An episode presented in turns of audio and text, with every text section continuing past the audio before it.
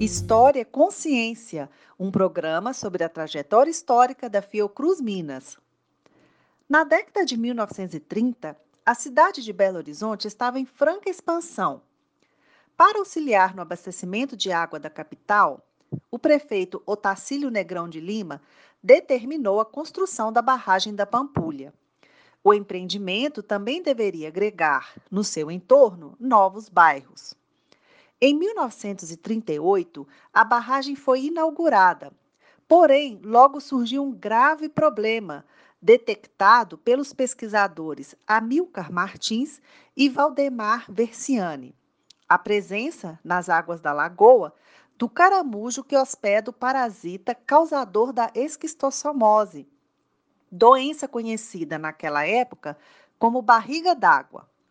As autoridades foram alertadas, decidindo esvaziar o reservatório e, seguindo a recomendação dos cientistas, tomaram outras medidas. A aspersão de produto químico na área, a construção de fossas nos arredores da barragem e a soltura de aves predatórias dos caramujos. Os avisos repassados à população também ajudaram a diminuir a incidência de casos, mas em 1943 recrudesceu a preocupação com a doença.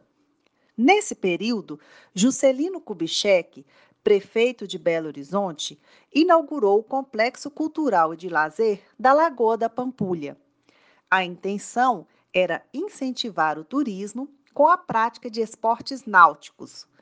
Mas a grande afluência de pessoas aumentou o risco de contaminação. Em 1954, ocorreu um fato grave. A barragem da Pampulha se rompeu, causando muitos estragos. A reconstrução foi finalizada em 1958.